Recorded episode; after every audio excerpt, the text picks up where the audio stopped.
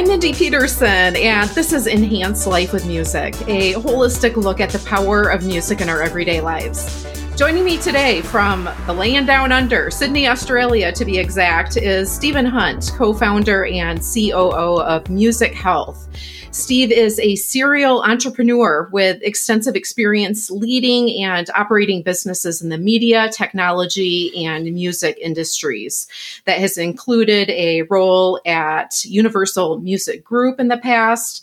Welcome to Enhance Life with Music, Steve. Thank you so much, Mindy. I'm a big fan of the show, and it's uh, an honor to be here with you. So thanks for having me. Well, thanks. Well, I'm especially excited about this conversation. We're talking today about Music Health's music app, Vera, which is for those with dementia. And when I read Music Health's mission statement on its website, I lit up about five times while reading the two short sentences.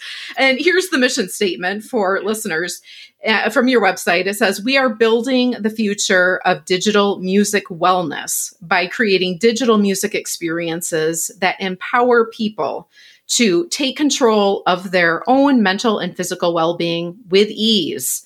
Music Health is a young and fast growing company with a blue sky opportunity to make a difference. So, so many things in there that immediately just jumped out at me. And I was like, oh my goodness.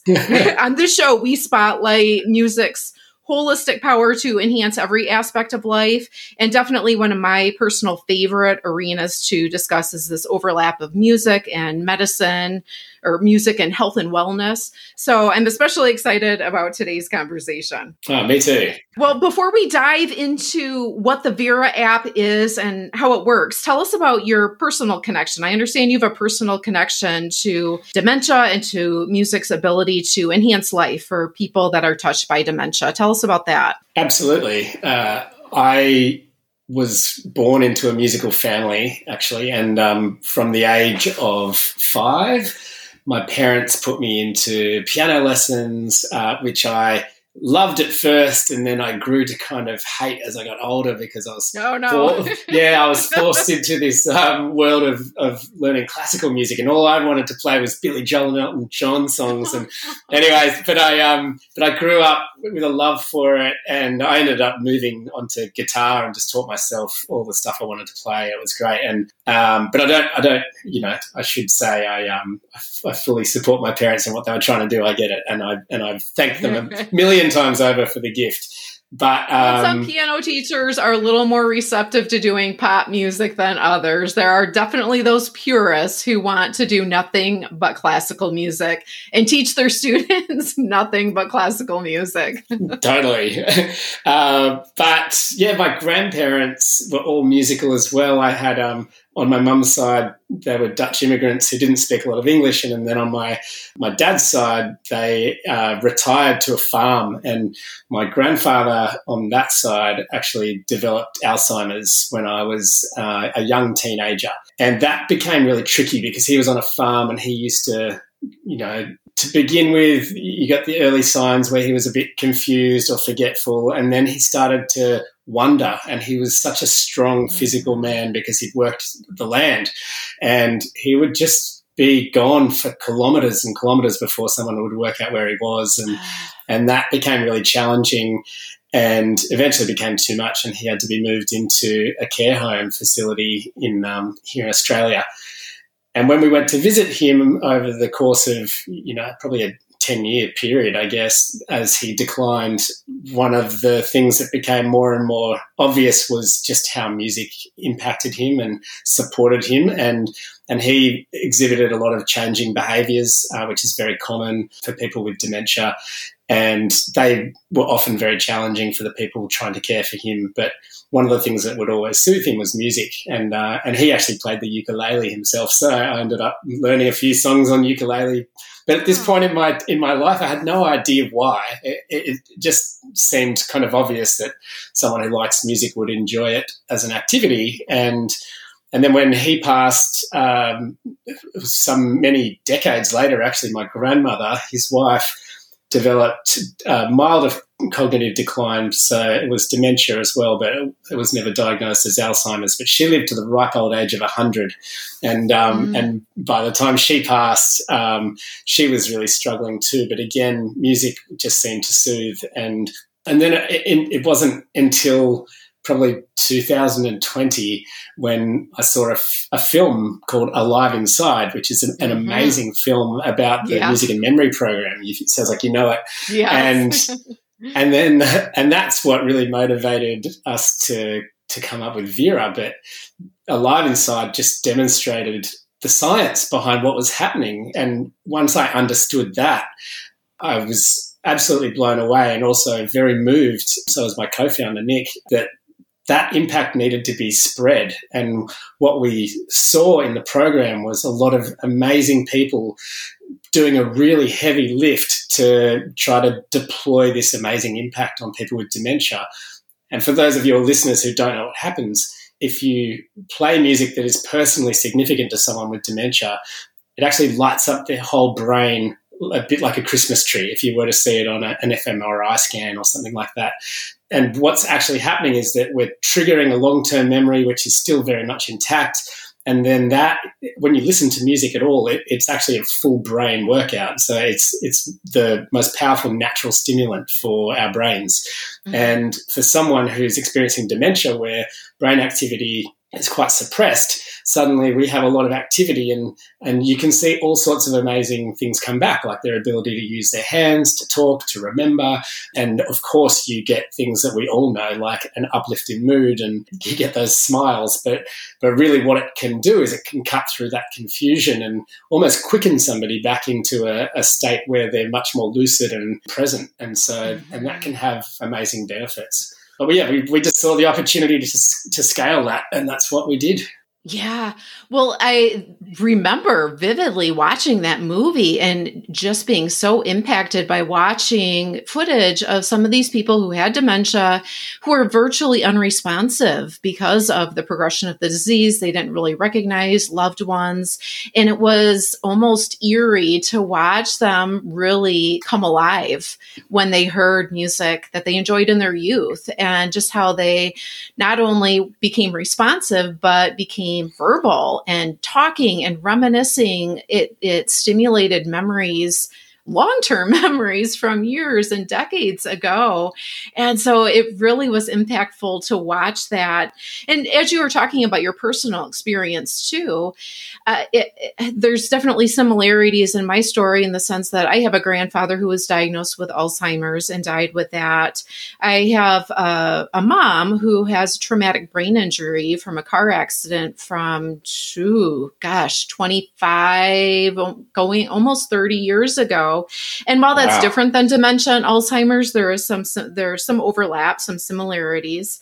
And actually, anecdotally, I heard you mention that your family is Dutch, and, and my family's Dutch too. My my maiden name is Van Dyke. I grew up in West Michigan, where there are lots of Dutch people, and that part of Michigan, they say, if you ain't Dutch, you ain't much. Oh, so, so that's it. kind of that's kind of the saying in the Grand Rapids area. yeah. Well, my, but, my mom was a, a Van der Mast, so oh, sure there you very, go. Very close. There you go. Yes. And, and, I think there's so many of us who have been touched by Alzheimer's. I think there probably aren't many of us who haven't. And, and I just came back from visiting a loved one on my husband's side in California who was has been diagnosed with Alzheimer's and recently went to live in a, a memory care facility. So, I, you know, there's so many of us who have been touched with this disease, whether it's Alzheimer's specifically or dementia in general. You often reference the science of music's impact on this condition. Is there a particular study or resource that has especially caught your attention that you want to mention? Yeah, absolutely. I think when we set out to create the company, of course, we did a lot of investigating before we, we made the jump and, and sure. created a company. And I was blown away at the actual depth of academic research that had been done on music in various forms, whether it be music therapy or whether it be live performance and all sorts of different things. And it was clear to me that the evidence base already existed and that if we were to build a company um, of course, we would continue to do research with our tool, and we've done that. We weren't really needing to convince people of what was happening; it was already quite proven. Mm. But I think if you're um, if you're interested in going deep on a few more recent studies, there was a, a brilliant one out of UC Davis.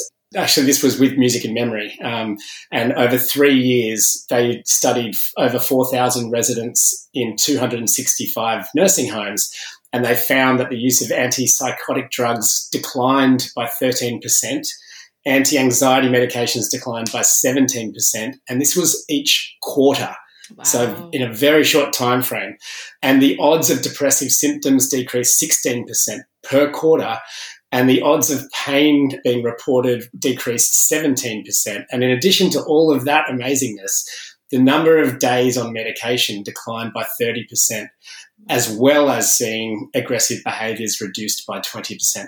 So I guess when you look at that, there's there's a few things to unpack because one of the things we've thought long and hard about are the incentives of everybody who plays a role. And of course, you've got the person experiencing dementia. That's where we started our focus, and that's pretty obvious.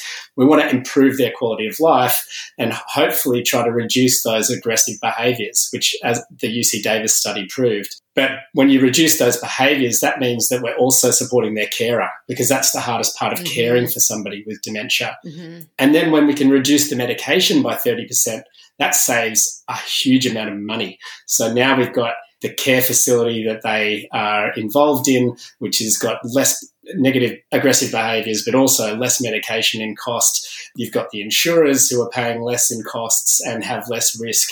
And suddenly you have an ecosystem which is benefiting hugely just simply by rolling out personally significant music. Yeah. And um, so I think that is really, really exciting. The, the other one I'd love to mention is Toronto University. I believe that was this year, actually, it got released. And they actually demonstrated that you could change the neural pathways in someone with Alzheimer's positively. Now that was really interesting because we think, yeah. Okay. So they would a daily program of personally significant music, and it showed that exposing the, the brains of the patients who had a more early stage of cognitive decline, it activated a distinct neural network, which they called a musical network. And that was composed of different brain regions, like I was mentioning before, how the brain has to work in concert to listen to music and process music. And that showed differences in activation after a period of daily listening. So what they were showing was neuroplasticity in someone whose we brain is what we expect to see is just this atrophy and the brain declining and shutting down. But by listening to that personally significant music on a daily basis, they were saying, actually, we're seeing new pathways forming and almost some form of resistance to that decline. And so, why that's really exciting is it suggests that listening to music, personally significant music, on a regular basis could prevent or at least slow down the progression of cognitive decline. And again, more research will need to be done to sort of validate that over a longer period of time. But it's a, it's a really exciting suggestion that music could play a role in prevention. Yeah. Um, so we'll see where it goes. Yeah. Well, that's those are some really powerful studies that you're mentioning, and I definitely want to talk more about the benefits that you're talking about. But first Tell us some more about the app, Vera. How does it work? Yeah, uh, Vera is actually designed for the carer, believe it or not. So we set out when we were designing it, as I, as I sort of mentioned, to impact the person with dementia and lift their, their quality of life. And our first prototype that we developed, we used in a care home, and we did some research which demonstrated that we could lift that on average by 17% in just two weeks. So we were like, oh, great, this works. Here we go. We've got a product. Let's get moving. But then we realized actually, to get the music to be played, it wasn't always going to be the person who's experiencing the dementia who's going to decide, hey, I want to listen to music right now, I'm going to hit play. In fact, that was very rarely going to be the case. And so we realized that the person who would make that decision was their carer. And so then we had to start unpacking okay, well, what, what are their incentives? How can we help them? What are the challenges they experience? And how can music support them? Because if we can get them wanting to use music more often, then we know from the study that we're going to be able to impact the person we set out to help in the first place. Mm. And so, so we've developed Vera and now a product called Vera Pro, which are both designed for two types of carer. So Vera is designed for the informal carer or the person who is at home looking after one person. And then we have Vera Pro, which is designed for someone who is in a more formal setting who has to look after multiple people at once. And so think of someone like either a, uh, a lifestyle coordinator in a care home or a caregiver themselves who's going and maybe doing the rounds within a care home mm-hmm. through with multiple people. But the way it works is when you sign up, we get you to answer a couple of quick questions where were you born? Well, this is for the person who we're tailoring the music to. Where were they born? Where did they grow up when they were 15 through to 35? That's when the musical taste was being formed. Mm-hmm. What languages do they speak? And then we actually, what we do with that information is we look into a vast database of music that we've licensed from Universal Music Group. So they've got just about half the world's recorded music in their database. And um, so we've got everything there from the Beatles to the Stones to Aretha Franklin, you know, all the big hits, which is what we need because what we're trying to find are the songs from this person's past that they've forgotten about. And that's kind of a really interesting problem to solve because mm-hmm. you can't ask them and you often can't ask the family because when we talk about this period of 15 through to 35 years of age, if you think about it, most of the children of this person, if they were alive, they weren't remembering much of what was going on in that period of time. Mm-hmm. Like, you know, generally the kids, sort of their memory of what their parents would listen to kicks in when they were 40 or so. And so you're missing out on all of this sure. early stage stuff. And just think about your own life. Like the music you listen to when you were 15 through to 35 is just so significant to you. But so Vera will look for the hits that surrounded you, where you grew up, based on things like radio charts and other other forms of popular information, and then serve up the songs that we think you'll recognize because they surrounded you. And and don't forget, you know, things like radio play become really important because in the time where most of the people who are using our product at the moment grew up, they didn't have CDs. If you were lucky, they might have had a few records at home, but generally, the music that they were sort of forming memories and attaching memories to was what was the big hits on the radio. And um, so we really look for that sort of information. And then we, we present that back into three playlists. You've got one to help relax the person, one to help energize the person, and then one to spend time with and reminisce with the person. Um, so that that's how it works, and it's really really quick. It takes about two minutes to be onboarded and to get those playlists up and running, and then we really encourage a good kind of two or three listening sessions where you're giving immediate feedback to Vera just to sort of hone things in with the algorithms. But you've got a, a, love heart button on every song, and you've also got a trash button. So if they don't recognize the song, you can just trash it and get it out. But if they do recognize it, when you hit love, it'll ask you, do they love the song or the artist? Because if mm. they just love the artist, we might start serving more songs from that artist. Oh, if it's just the song, then we'll save that exact song into that reminisce playlist so that whenever they want to reminisce and talk about the past, we just hit that playlist and we know that these songs are personally significant. And you can also write a little note next to each song and actually capture the memory itself. Oh. So ah. if, for example, they say, Oh, I love this song, it reminds me of my wedding day, perfect, we can write ah. that in. And then when the family come to visit, they can start playing Vera and they can start to see all these notes and they can say, Oh my goodness, apparently this song reminds you of your wedding day, which obviously I wasn't there for, but oh. let's talk about that and play play the music and have a conversation about a memory which I've never really heard about. And and that can be just be so powerful in connecting the families. Yeah. So well, I think that's so smart that you have these algorithms set up in a way that on your website, I think it says it turns out the recommended songs for the people who can't remember what they used to love. Because, like you said, there is so much science backing up the power of music on people with dementia. And yet, I'm hearing regularly from all people in this space that a lot of the people surrounding those with dementia don't know what they loved, and the people themselves right. can't remember. And so, I think it's so great that you have these algorithms in terms of the three different um, the three different playlists that you mentioned for relax, energize and reminisce are those sort of categorizing songs based on beats per minute? Or how does it kind of funnel certain yeah. songs into the relax playlist versus the energize playlist or the reminisce? Good question. We've developed our proprietary uh, machine learning engine so you would call this the ai i guess the brain it listens to the audio that we ingest. And so when we licensed the millions of songs from Universal Music, this machine had to listen to all of them end to end and categorize them into things like are they relaxing? Are they energizing? What is the beat per minute? What key are they in? So we've actually built a huge amount of data against every song. And then, not to mention what I mentioned before, where was this song popular and when mm-hmm. around the world? So we've got this enormous amount of data that we append to what would ordinarily just come in with with some very basic information attached to a song about the artist and the album, that sort of thing. But with all of that, then we can go to work and create the actual order of the songs in these playlists, knowing that they are going to be relaxing or energizing for a start, but then also having a think about, like a DJ might oh, these two songs actually seem to have the same key. Maybe they could go together nicely.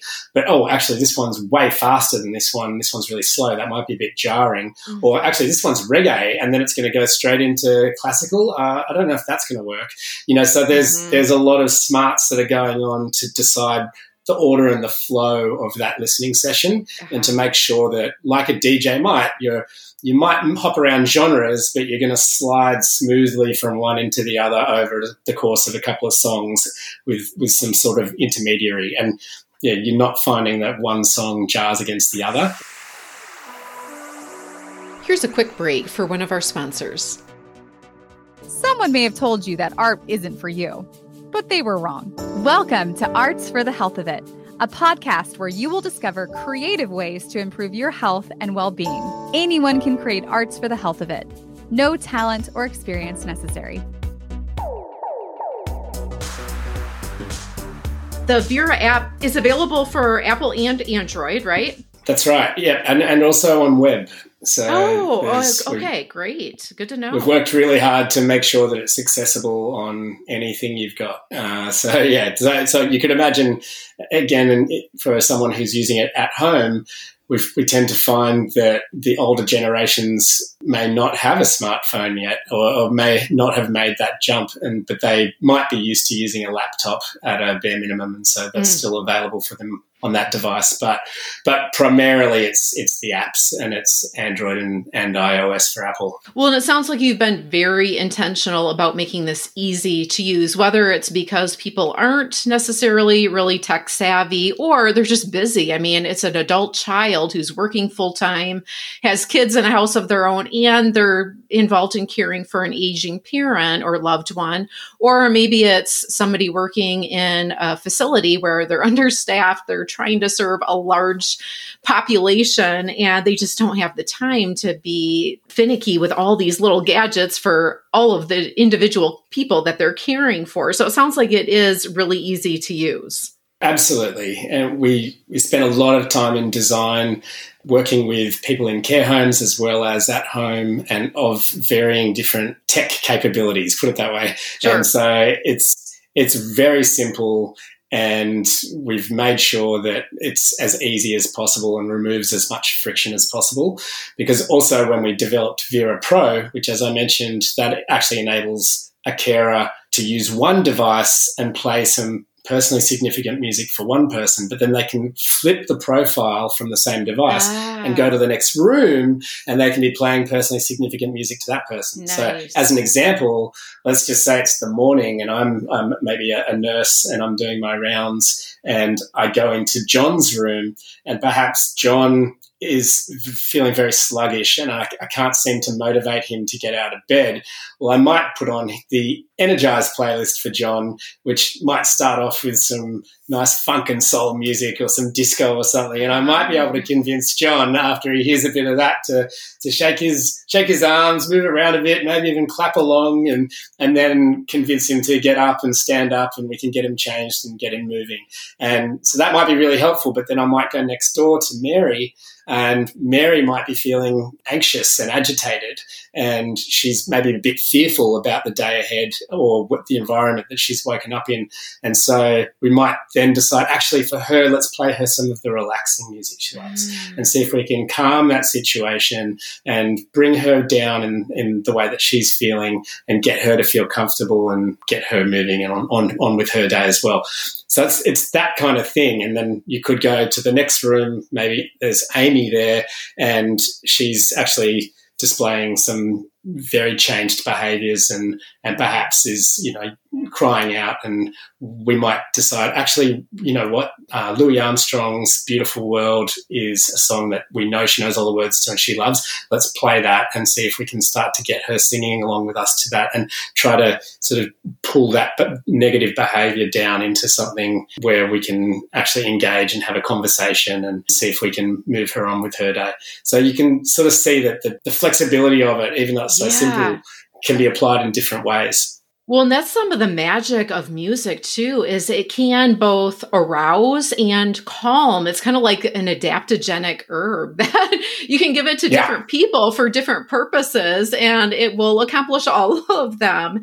And and that's actually a really great segue into another topic I wanted to discuss. You have some intentions of how this product and the, the music can be used in a care facility. You you've said that this can actually change the way that they care completely so that every care interaction has music alongside it to enhance whether it's a physical therapy type of a session, whether it's a visit with a family, a loved one.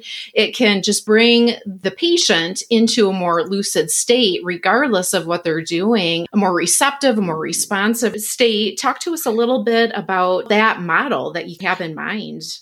Yeah, I think the simplest way to explain this is to date. I mean, as I said, there's plenty of evidence to to uh, validate what music can do for someone with dementia, and that's been around for a long time.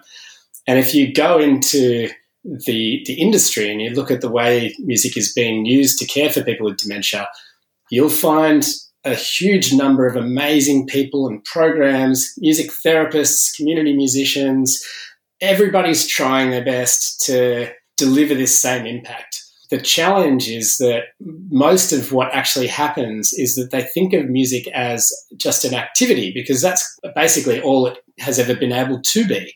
You would bring maybe someone in who could organize a choir of a group of people. And that's a beautiful thing that they can do. And they'll probably do it once a week.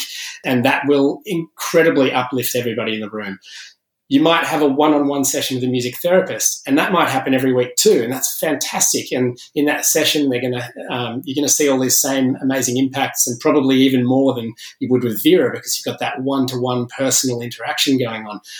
But what has not been able to be done is for music to be the soundtrack of the care routine because for somebody to walk around and, as I said, do their rounds and just play a 60s playlist, that might work for some people or it might annoy others. It's, mm-hmm. And it's not fair to expect that those carers should have any idea of what type of music to play for anybody because mm-hmm. they've got so many other things to worry about. However, we do know from even the studies I mentioned that daily exposure to personally significant music can have these profound effects so with Vera, we think there's an opportunity to revolutionize dementia care by empowering the carers to bring the music with them and have have the music as a soundtrack to every care interaction in what we call the ADLs, the activities of daily living. So while we're getting people up for the day, let's put some music on in the background that's appropriate to that activity based on how the person's feeling. Or when maybe we're trying to get them to eat lunch, we can put on some music. And we all know how lovely it is to have a dinner party where there's some music playing compared to when it's silent. It's just, mm-hmm. you know, it changes the vibe completely. And then when we retire in the evening, which can obviously, it's famous for being a more difficult and challenging time in dementia care, again, we can bring music into that interaction and, and, see how it can support our ability to make sure that we help this person settle down for the evening. So we think that that is the opportunity that we've made it so simple and easy that you can make sure at any care interaction you are playing the right music for the right person at the right time. And if the caregivers take the opportunity to do that, we see profound impacts, not just on the person they're caring for, but also on them, on their own mental health and their own ability to do their job and enjoy their job. So everybody wins, but it does yeah. take a little bit of a leap of faith. And we, we do a lot of training with people when we go into a new care facility to make sure they understand the science of what's happening, but they also that they understand the opportunity for them to Im- improve their own life and their own job and their own effectiveness. And we know that if we get that right, as I said before, we align that incentive and then we get to improve the quality of life of the person with dementia. Uh huh. I want to go back to some of the benefits that came up when you're talking about the science behind what you're doing and just touch on those. I, we could have an entire episode just the benefits that music can provide in this situation. But some of the ones that you already talked about, just for time's sake, we won't go into them too much, but I just want to kind of highlight these again. Increased brain plasticity with those neural pathways that you mentioned can be created through the use of music in this intentional way. And that can be seen as increased lucidity, but it can also impact physical movement and right. enhanced mood, quality of life, improved communication as people are either more alert because of the music that's being used or more calm. The use of music in this way can reduce depression and anxiety, stress agitation, confusion. I know you mentioned the reduced perception of pain. And with all of these things, the thing that's so wonderful is there's no side effects. It's non pharmacological, right. it's non invasive. As you mentioned, it's very affordable and cost effective. No, that's right. And that, I mean, the only thing I would ever caution is that the occasional song can remind someone of a traumatic memory. Mm, and so we sure. must must always just be mindful of that. But I've I've only actually ever seen it happen like twice with our customers so far, and it was never a big deal. We just, you know, bin that song and it doesn't come back again. But uh-huh. um, it's the trash can. Quick. That's that's right. But but you know what? That actually, in that circumstance, that information was very powerful for the music therapist that person saw, and that music therapist actually used that song to do a therapy session, which they are trained to do, and mm. that's to, completely up to them. But one thing we always make sure we're very clear about is that if you're not a trained music therapist, you shouldn't be using the music as therapy itself. Mm-hmm. What we call what we call what we do is music as a therapy. It's a slight distinction, but they sure. are a um, a trained master's level allied health profession. But as you said, there's so many amazing things that it can do, and it's non-invasive and incredibly inexpensive. And we actually just saw a study by KPMG, which was, I think it was in partnership with AARP, and it laid out the economic case for using music in aged care and mm. and how that would impact the US economy. And it was to the tune of billions of dollars. It was actually oh, wow. very compelling. Uh, and looking at music as a whole, like, you know, with music therapy, community musicians, choirs, and even our intervention is an incredibly non-expensive, very cheap and scalable piece of that pie. So we think there's a, mm. it just proves a really great opportunity for what we're trying to do. But I, one example I wanted to leave you with was uh, when we first did our research, we had a gentleman named Roy who had been non-verbal for, uh, I think it'd been two years and he'd been in professional care setting for almost a decade and he suddenly became verbal again from the daily use of music. He was able to talk. Mm-hmm. And his daughter wrote us this beautiful letter not long after he passed away, but just letting us know that it was so special to her to have that little bit of time with her dad again where he, he could tell her about his memories of her, and and some of them that the music brought up were new to her.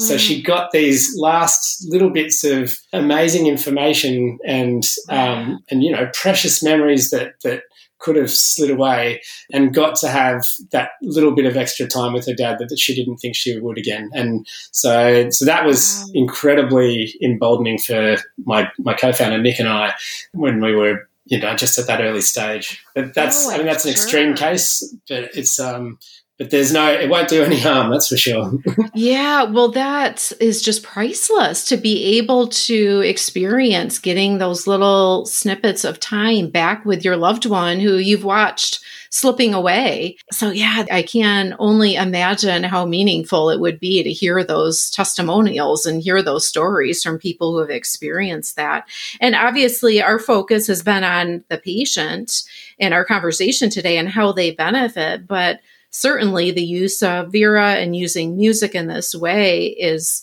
indirectly really benefiting the family, the loved ones, the caregivers of those who are using Vera. Well, I know we're about out of time here, but one thing I did want to bring up in one of your articles I read, it is said that music can heal wounds that medicine cannot touch. And I saw that and I thought, I have never heard that before. And I love it. So that, that quote was really intriguing and caught my attention. Another thing that I just wanted to bring up and ask is the meaning of the name Vera. Yeah. We had a recent episode where the guest was talking about the way the music training helps helps us be better able to learn a second language. And ever since then, I was so inspired and I've been using Duolingo faithfully to refresh my rusty Spanish that I had when I was back in high school. But I know in Spanish, Vera means you will see. And I thought, oh, I wonder if there's any connection between that and how you chose to name the app. Yeah. Um, so, not really the Spanish part. There, there's two well, there's probably three parts to the name that are interesting. So, first and foremost, we actually thought about developing this as a technology, of course, and we recognized that in the future, and this is something that will be released probably by the end of the year, but in the future, you'll want to be able to command it with your Alexa or with mm-hmm. Google um, Home and go, "Hey Vera, play this the relaxed playlist," you know, and um, so we needed something for that that was short and sharp and ah. easy to say and and not confusing and also that anyone in any culture could pronounce really easily because in Australia where we actually did all our testing and learning we've got an incredibly culturally diverse mm-hmm. population and that's actually where Vera is really showing some amazing promise because we can get music from Chinese or or Greek backgrounds or Italian and so on but anyway that's an aside but um, so we wanted something that could be used in voice. We then wanted something that meant something to music, and we came across Vera from the artist Vera Lynn, who is a wartime, famous wartime singer in the 20s. And we wanted someone from, I guess, the older era, because obviously the people we were creating this for weren't my yeah. generation. They, they're people who were born in the 20s, 30s, 40s, 50s. And so Vera Lynn was probably on the much further older side of that, but it was an ode back to them. And then in Italian, it means truth. And so then we ah. thought there was ah. something nice there. But I, I, hadn't thought about the Spanish. But yeah, you're right. It's um, but so there's there's a lot to it. We're really happy with the name. Yes, there is really a lot packed into that little name, isn't there? Yeah, and at the end of the day, it's um, it's something that we we just wanted it to be simple. As simple as the tool itself, it's it's probably the main thing we've strived for in the whole design and everything else. And when you play with it, and it does have a free trial, so anyone can just have a go. But when you play with it, you'll see that we've kept it very bare bones but behind it, there is so much going on. And we actually we have three different types of machine learning that are happening in concert. And then there's the fourth, which, as I mentioned, is how we process the audio when we receive it. So there's actually four different AIs that are kind of working in different mm. ways to get you the result that you see when you hear the music. And um, so it's it's one of those things that's quite interesting that um, looks simple on the outside, but a lot going on underneath. Yeah, sounds like it. Well, I will include in the show notes lots of ways for people to find out more about music health and specifically the app Vera. Just tell us real quick, though, the best place, the best website to go to find out more about Vera. Uh, go to veramusic.com, V E R A M U S I C.com. Great. Well, this has been so fun and so fascinating, Steve. I ask all my guests to close out our conversation with a musical ending, a coda, by sharing a song or story about a music that uh, a moment that music enhanced your life. Is there a song or a story that you can share with us as we close today? Yeah, absolutely. I I chose a song that I'd actually written, and and I, I sort of thought I'd share something with you that I definitely know I've got the rights to because one thing I know a lot about now is music licensing. And um, mm, but wow. one thing that is really really interesting to understand that I've sort of learned over the last few years is that every single sound we hear triggers an emotional response. Now, whether that's a, a sound from a car horn or whether it's walking in nature and hearing some birds chirp, we are biologically written and primed as humans to interpret every sound and decide whether it is a threat or it's safe. And there's so much happening in our brains all the time. And so when I wrote this song, which is called Control, I was writing it about two of my friends who were respectfully breaking up with each other, but it was, you know, they were sort of pulling away and it was, it was hard. There was a lot of tears and they were both at different times just kind of losing control of themselves. And so I wrote this song, which lyrically is very kind of short and sharp. But what I really tried to do with it was to use the music to trigger the emotions, and you'll you'll kind of hear it build up over the course of the song towards the end, where hopefully it stirs something in you. But I was trying to, yeah, I guess use not just words but also orchestration and, and the music to elicit an emotional response. And um, yeah, hope you enjoy it. So, what's it like to feel warm inside? No fear of going outside. Seems every day that he's losing more sleep. The weight of the world and he's buried beneath. Starting to feel like he's losing his head. No ground underneath, there's nowhere to tread. Breathing so fast that he struggles to gasp. Can't help this feeling, he's losing control.